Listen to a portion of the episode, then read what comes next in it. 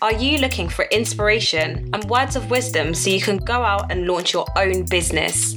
This is the Lost and Founded podcast, bringing you raw and relatable stories of successful entrepreneurs, committed startups, and personal experiences that are here to inspire, inform, and influence.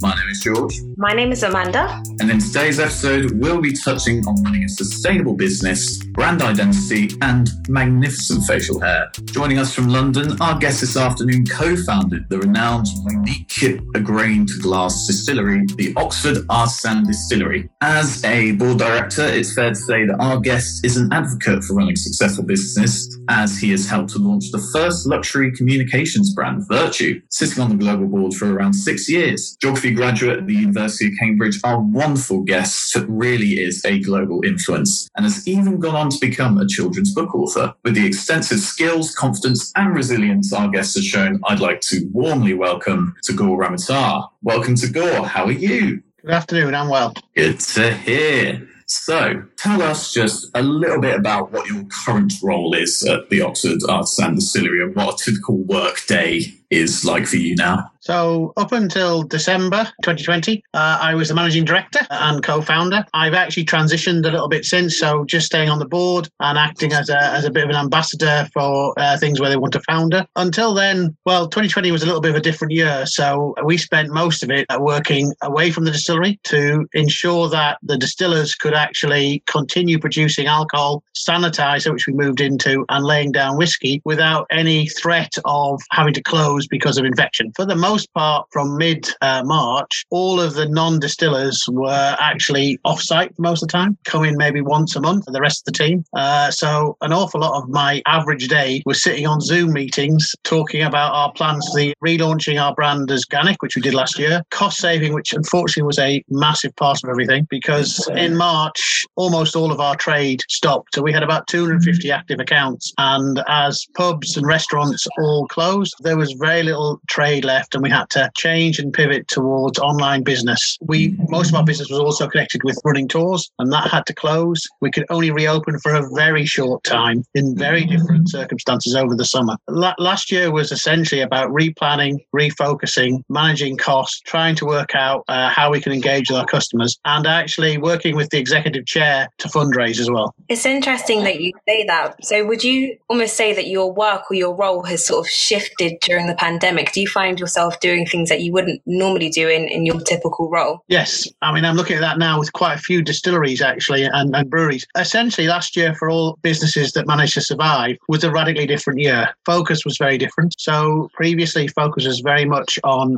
opening new sales channels and launching new products. Uh, and during this time, it was very much more about actually minimizing cash burn while actually trying to increase direct engagement with consumers, which is something we'd done through tours, but not online before. With starting the distillery, was that something that you had always historically had in mind as something you were planning on doing, or was it when you met your co-founders that sparked your interest in that particular industry? I've been going on a journey for about 35 years, and when I look back at it all, and I'm, I'm actually doing that currently, I found that almost everything I've ever done was a brand new thing, a brand new job, brand new organization, a new venture. But often it had been corporate. Uh, up until the end of 20, 2009, I'd been doing things for big companies, and it's what I was interested in. And then I took myself off to actually recharge because I'd been going to Japan for half the year for the last three years. And I started writing children's books, doing some consultancy, starting up small scale things, and actually working with some other startups. And I became incredibly clear that my whole career has been about startups, new ventures, and the, the joy and interest of learning. I like consumer goods. If you go back and look at my LinkedIn page, it's always there's always a consumer focus. You could argue that I'd never found something that really tied into something that I previously had, had consumed. And I had been going to events called Pitching for Management. They're all about startups startups, and it was entrepreneurs pitching their idea and looking for help. And a gentleman called Tom Nicholson in April 2014 to the London Pitching for Management with a lovely video of him sitting on a boat with a dog walking distillery, and actually knowing utterly nothing about distilling at all, or even necessarily not much about setting up a business. I love spirits. I drink neat whiskey, vodka, I'm, I'm doing some training currently, and he's going water down. I just like spirits. It's something that's been interested. I've managed to spend my life going around the world, people trying to give me their local fire water to try and see if they catch me out, and it's never worked. When I started talking to him, I wandered up to him at the end and started talking about something else. It turned out that we had an awful lot in common of what we like, and we were complementary. So I know how to strategize, plan, and start up something fresh. And Tom had a vision of something to do, but didn't know how to do that. It turned out he'd also met somebody else who was sort of notionally on board, Corey, who knew how to do a distillery, but again, didn't know how to start up the business side. Tom and I would meet every Thursday in Starbucks in Reading because it was halfway between Oxford and Twickenham where I live. We would be planning. So we were writing a plan of how to launch a distillery. And even up until September, I was not sure in my own mind I was writing it for him or writing it for us. But uh, it transpired we were writing it for us. And through my network, we managed to find investors. And, and so um, my dream wasn't to start a distillery. Uh, my dream was to work in a startup or something that I believed in, had a product I believed in, that uh, was something that when I talked about it, I could be passionate about rather than passionately interested in, if you see what I mean. So it's something that I had had a dream about. And the Grange Glass Distillery, I found something that tied into my passion and tied into something I was really interested in. It tied into the idea of breaking something from scratch on a product I liked, a place that was easy to get to, that I could have some resonance in. Great. I guess that does kind of show the benefits of three three of you guys with the different parts that all fit together to make absolutely. Our initial strength as a, as a, as a team was one had technical knowledge, one had the the get up and go in front to go out and talk to people, and one person myself knew actually how to run and start things. And that was I used to say when I did founders tours, I used to say combined, we were made one decent founder. That, that is fair enough. But also on a, on a more basic level, you did mention it earlier, but has gin always been your drink of choice? No, my drink of choice is whiskey. As a distillery, we are always thinking about the grain. So we use a heritage grain that we grow and we use that to make different spirits. So we make a double gold award-winning vodka, which is something unbelievable to try. We, of course, make our signature, the Oxford Distillery gin, but we also have been laying down whiskey since uh, November, at the end of November 2017. So sometime this year, we will be launching our first whiskey. But we've always, since the start, been laying down a new make called Oxford Pure Rye. And that is a pure spirit, which is essentially whiskey before it's aged, that is like an aperitif whiskey. And so my passion is more whiskey, but it lines up because we started off as a rye distillery making whiskey and gin.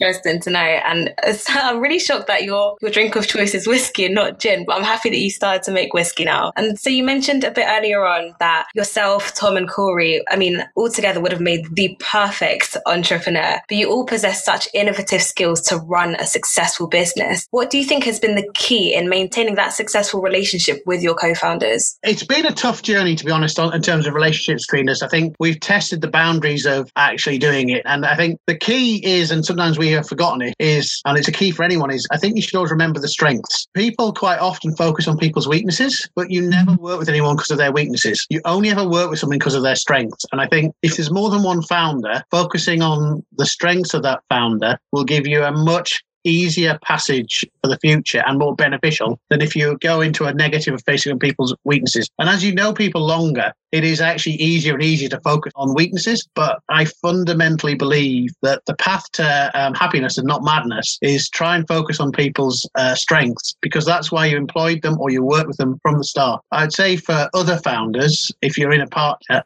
remember people's strengths and don't focus on the weaknesses. You can compensate for them. Very wise words. And uh, a bit curious, did they never try and uh, persuade you to reach their rather striking levels of facial hair? well, it is certainly. Um, it was certainly at some point a signature one. I, I, once looked around the room and I saw, I think it was four handlebar moustaches. I don't think I've ever been anywhere where there's been handlebar moustaches, or I didn't even know there was a such thing as, you know, moustache wax that makes it curl up. So I've learned so much doing this distillery. Some things I wish I could have forgotten, but I, I don't think I would have suited uh, a moustache or a beard. And it's certainly um, not something that I'd ever wanted. But yes, it was suggested at least once. I love it. Uh, and I know that you've had a lot of experience in working in consumer business now and also at various levels. But I want to take you just back to the very start of the journey. When you look at back at yourself, what do you think is the most important skill that you've developed? And could you recommend it in the time that you started your business? It's a combination. It's, I'm very adaptable. I've worked across industries, but what I do is I take a learning from one to the next and it becomes a cumulative learning. A lot of stock is put in for uh, people being from an industry, and I frankly don't particularly believe or care for it what I am is I'm a generalist. I know about all elements of a business and I've gone out of my way to do things that I've enjoyed. So I would say the one thing I've, I've learned is do something you enjoy because you've got a better chance of being better at it. Don't feel that you have to stay in a narrow position. You can learn by going widely. I think knowing a bit about something gives you a great ability to know where you need to go and get help or where you don't need to go and get help. And so my biggest learning from the start to now is my experience has been cumulative. I've managed to build and take it from sector to sector and understand things from that sort of on the same uh, theme as your overall journey throughout your career. I'd be in, because on this podcast, we one of the things we're interested in is painting a realistic picture of what it's like to start your own business, and we want to show the uh, sort of hurdles that come with that. And so I'm interested in knowing what's been the biggest obstacle that you've had to learn to overcome during the personal growth of your career. I think when you're starting new things, there's a there's a lot of incredibly large highs and really big lows, and those lows can be um, destabilizing. And I think the key is is to remember that it's a bit like a set of waves. There's a trough and a peak, and the next one's going to come along, and it's just a it is a journey. Things are always going to take longer. Um, I sometimes say I'm a pessimistic optimist in that I believe we're going to get there, but it's going to be really really hard on the way. So far, I would say in most startups I've, I've ever been involved in, that's exactly the case. You do get there, but it is incredibly hard at times, and there is a lot of trough, uh, and it's hard to keep sometimes that positivity. But I would say keep the positivity because it will get good if you work hard at something. You make your own luck, and you've just got to believe. That's what I believe. If you if you know what I mean, it's that that journey. That's what I've learned is it is up and down, and there are um, there are loads. I mean, doing the Oxford distillery, we've been close to running out of money and had to go out and get funding. But then you go out and tell people your story, and they can believe as well. And each time we've managed to raise money. So even in lockdown, we raised over 1.6 million for the next bit of our journey, and we've consistently every year raised money against that journey. Now we have to deliver because we've taken over four million pounds of, of wonderful supporters' uh, money that were coming on that journey, and it's key that you do deliver because it's not our money. But I think if you've got enthusiasm and get a story across, people will come on that journey with you. But it can be really tight when you're wondering where if you're going to make it. I think that's incredibly resilient. Um, the fact that you did decide to, you know, reach funders and sort of make sure that your business was being a business because it's something that you genuinely believe in, and sort of relating it back to the distillery and you know the beginning of your journey. Were there any sort of logistical hurdles that you faced when starting the business, and how did you sort of deal with this? Well, I mean, starting the business is a series of hurdles. So I mean, you could argue the biggest one is is that of the three founders, none of us had any cash. Now that's a, a, a slightly large logistical hurdle to get when even in your original plan, which was quite modest, it was going to cost you six hundred thousand to launch, and actually it cost over one one and a half million to launch. So in many ways, that was the biggest one. And of the three of us, none of us had had any experience in raising uh, what I'd call angel investment. I'd raised internal corporate funds, but not uh, that. So that would be one of the biggest. But we hit other ones. We had our original site was sold. It was in the centre of town. The college sold it to someone else, so we had to go and find a new place. And then we found the the old depot right next to Oxford Brookes, a great location. But it has huge amounts of planning issues, and we had planning to solve, and that was another huge, huge barrier that knocked us back 12 months really uh, later. Each time there's been a barrier, but you incorporate into your story, it becomes part of the legend of the business. It becomes part of what you say on tours we've got a location that is much better and more in keeping what we want now than if we'd been in our original place. In that original lack of funds, and I had lunch with, with a friend of mine I was working with on another project who it turned out had spent 10 years as an ambassador for drinks in America and he knew some people and he introduced me to those people. We pitched, they introduced us to more people, we pitched again. We pitched to six people, we got six investments. Those six investors have invested in every single round of our investment and the original investment was 600,000 uh, and the last one they put in over a million. Each hurdle hurdle brings an opportunity to learn and build something. And from that, you can get really powerful supporters. The hurdles come thick and fast. It's like getting hit over the side of your head. You've got to get up and, and decide to, you know, you're going to go forward again, but learning from it. There's a series of hurdles, but they're the two biggest at the start. I imagine you're better as you became all the better as a business when you learned how to overcome those first big hurdles. So you felt a bit more prepared for anything else. Yeah, I think um, 2014 to now journey has left, I'd say, everyone who's involved at the very start quite tired. And, and it was one of the reasons why last year a fresh management group was brought in by the board, which was trying to get that thing. So I think there's quite a different skill to setting it up and getting through those ones. And then taking the next journey sometimes needs a fresh and enthusiastic view on it all because sometimes you get tired. Um, you can still solve, but you've got to make sure that when you get to that point of ready to take off, that you have a person who can get their head above the parapet and not be still stuck in the history or in fighting small battles because there's much bigger ones to fight. Again, when I was doing my research. And Toad has such a strong and distinct brand just running all the way through it. This sort of Victorian era, Gothic, revival architecture, kind of look and feel to everything. And I know from doing research on yourself that you have quite a lot of experience in the field of branding, brand development. So I thought I could get the opinion from you of how important it is for a new business like you were when you started to have a unique brand identity? The most important thing is to have a, a, unique selling point, a unique story, something that people can hook into, and then to get the brand to more to connect with it. You can actually change your look and feel quite substantially as long as it's rooted in a true story. So when we started off, we acronymed the Oxford Artisan Distillery to Toad, but we had to spend about two years explaining to everybody that it was an acronym uh, and we weren't connected to Wind in the Willow. So it was distracting from what you'd say was our main purpose, which was using ancient heritage organic grain to create wonderful spirits and doing them in uh, stills that we'd built ourselves. The story was not coming out on a, on a label that had a large dressed toad on it. And so last year we took the decision to move it to being calling it organic and, and being certified organic, clearer to people what we were trying to do. I think having a clear purpose is incredibly important. Then finding a way of communicating that consistently so people can believe and understand it is the next most important thing. Then your brand can link to those. If you've got a lot of money, you can have a brand that doesn't seem to link and you can make it link through money. But if it's just being done through word of mouth, people being exposed to your brand, I think you do have to be careful that it does actually connect.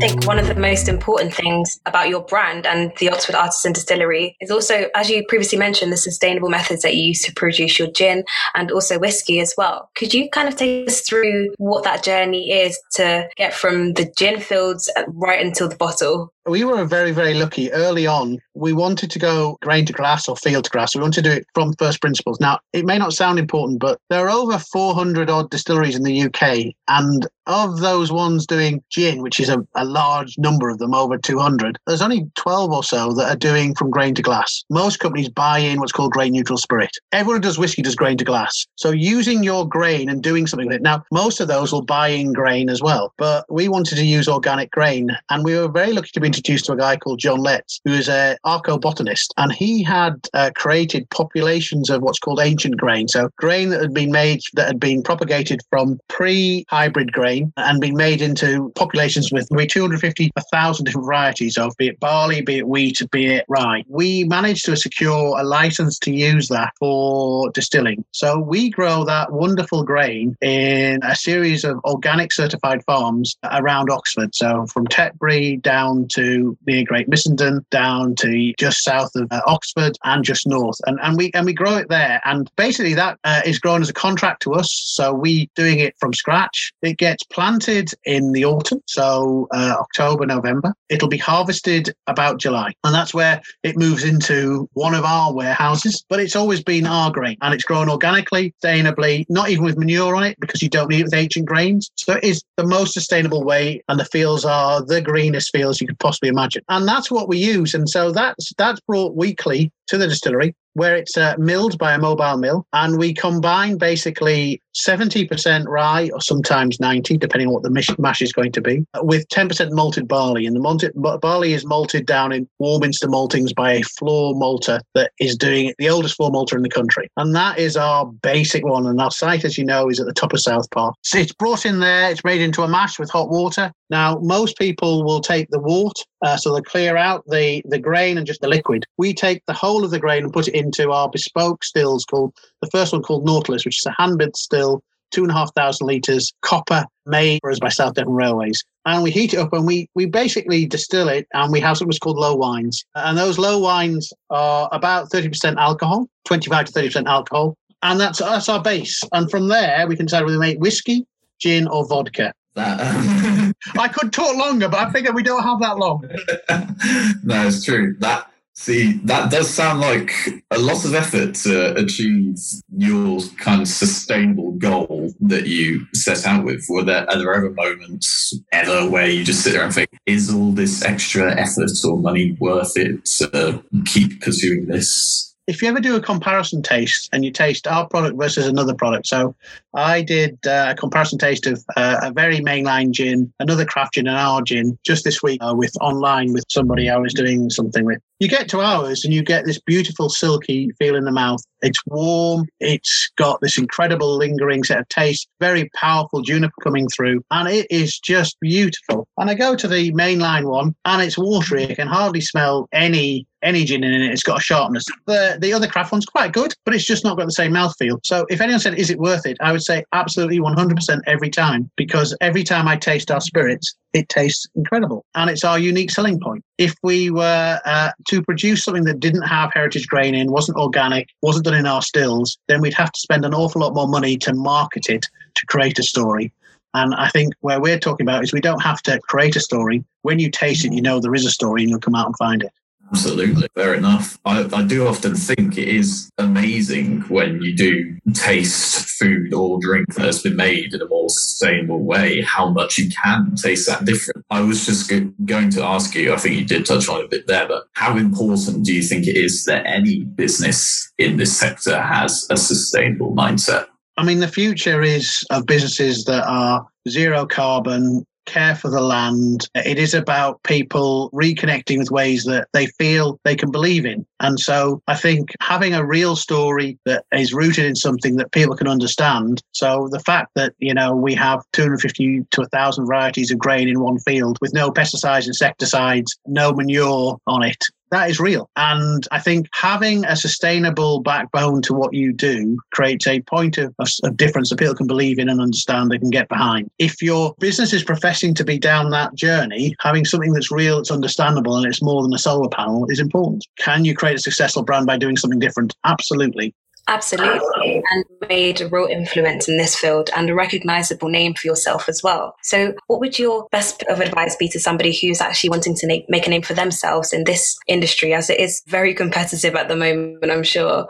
So I think the first thing is believe. So it's really hard to start a business if you don't really believe. So believe, find a unique selling point that will actually be something that people can believe in as well. So find something that makes your, your products different. And I'm talking to a, a brand separately that does uh, forages things. And it's all their business is about foraging and harvesting the wild. And, you know, you listen and talk to the founders there, it's all about that. And, and so I think, you know, we can hear and talk to Dave or me or any of the founders. We're about grain. We're about heritage, organic grain Find a reason that makes you different. Put it front, front and center to everything you do. Uh, make it clear that that was come through, and then you can make a success. I think the space for craft, like uh, the craft brewing industry, which has grown exponentially, craft drinks have lots of space, but there is an awful lot of brands out there. Uh, it may not need another gin, but there are lots of spirits out there you can do. Very good point that you make there. We're literally every time I go on any social media, I see so many different crazy new alcohol brands who are now doing sustainable alcohol or organic alcohol or vegan alcohol. And there's just so much choice there now. It is, I guess, important that you find that thing that you can be sure that you continue with. Do you think what you were like perhaps when you were growing up and you were studying, ready to sort of enter the world of business, do you think the mindset that you had growing up reflects the sort of attitude you have now in regards to how you approach whatever project it is that you're starting? I'm very different than I was when I was at university and when I am now. And the journey has been very different. I think there are certain uh, things I learned quite early on that stuck with me. I think the polishing your strengths and not worrying about people's weaknesses is one of those things that I have consistently believed in. And when I've moved away from it, I've always moved back to. So I think that's one of those things. It helps you find partnerships and strengths and it helps you be positive. So I think that's one of the things I've continued with on my journey. I, I do believe I'll always get there in the end. And I think that's another thing. I think that's, you know, if you've got the attitude, you can succeed in a new business. But, you know, when I left university, I joined Shell on a graduate trainee scheme and I thought I was going to see the world, which I did. I saw about 60 countries, but I thought I was on a, a corporate one and I didn't realize I was doing uh, new businesses all the time and doing new things. It just, I did whatever was interesting. And so to a large degree, I got my background in what I'd call corporate startups and corporate ones. So I would say do things that interest you because they will lead somewhere interesting. Don't get too hung up on is this the right move to get me to where I want to be when I'm 50? Shell used to have something that said, was called CEP, current estimated potential. They tried to grade you at 21 where you would be when you were 50. It is the most ludicrous thing I can ever think of. Who knows where anyone's going to be when they're 50 or a little bit older as I am? What I would say is go out and enjoy yourself. And if somebody says, I've got a great idea to start now, go and find people who can help it. The two sectors that most people don't understand very well are the very old and the very young. Because most businesses new startups all the rest now are made by people in their middle years and they understand themselves. So, you know, a group of white middle aged men sitting in a room are not going to understand those opportunities that exist for the over 70s and the under 30s. There are opportunities abound for startups in a non-traditional way. So I would say have courage of your convictions, do what you enjoy, and find people to help you. So if you need, if you are leaving now and really have the entrepreneurial bug, and most of the people who do, do who come and see you guys do, find somebody who can help you with the knowledge you don't know. There's always people around there who can, but finding someone with the drive and vision of an idea will make a difference. I was talking to an entrepreneur a couple of weeks ago, and he was a serial entrepreneur. He every time he was starting somewhere different because of a different challenge. He was doing something in food. He'd never been in food, so he'd just gone out and said to his network, "Does anyone know anything about food? Because I want to learn because I have an idea." I think that attitude in this particular climate could lead you a long way. Wise words for us to leave on. Thank you so much for joining us. Just um, where could our listeners find out about what your next uh, endeavours might be or what Toad is doing next? So for the distillery, www.theoxfordartisandistillery.com. For me, either my LinkedIn page is where you'll find things. I post very regularly on things on spirits, particularly. So I'm currently doing four question interviews. So with a series of craft spirits, new businesses or a bit older businesses. And so it's four questions. First one's published today, which is Book and Birch. There'll be one on Toad on, on Monday, and I've got about another eight breweries and distilleries, etc., lined up. But they're quite interesting to see what founders and, and managers of, of these businesses actually think about the challenges of 2020 and what 2021 will bring. Thank you so much for, for joining us today, Tagore. Honestly, I feel inspired to start my own gin distillery uh, today. this has been the Lost and Founded podcast. If you liked this episode, make sure to head over to Instagram and let us know how you found it at Lost and Founded Pod. With new episodes being released every Thursday, you'll be ready to continue taking steps to bring your ideas to life. Wherever you listen to your podcast, be sure to follow and be notified about more inspiring stories and experiences. That's all for now, and we'll see you next week. Thank you.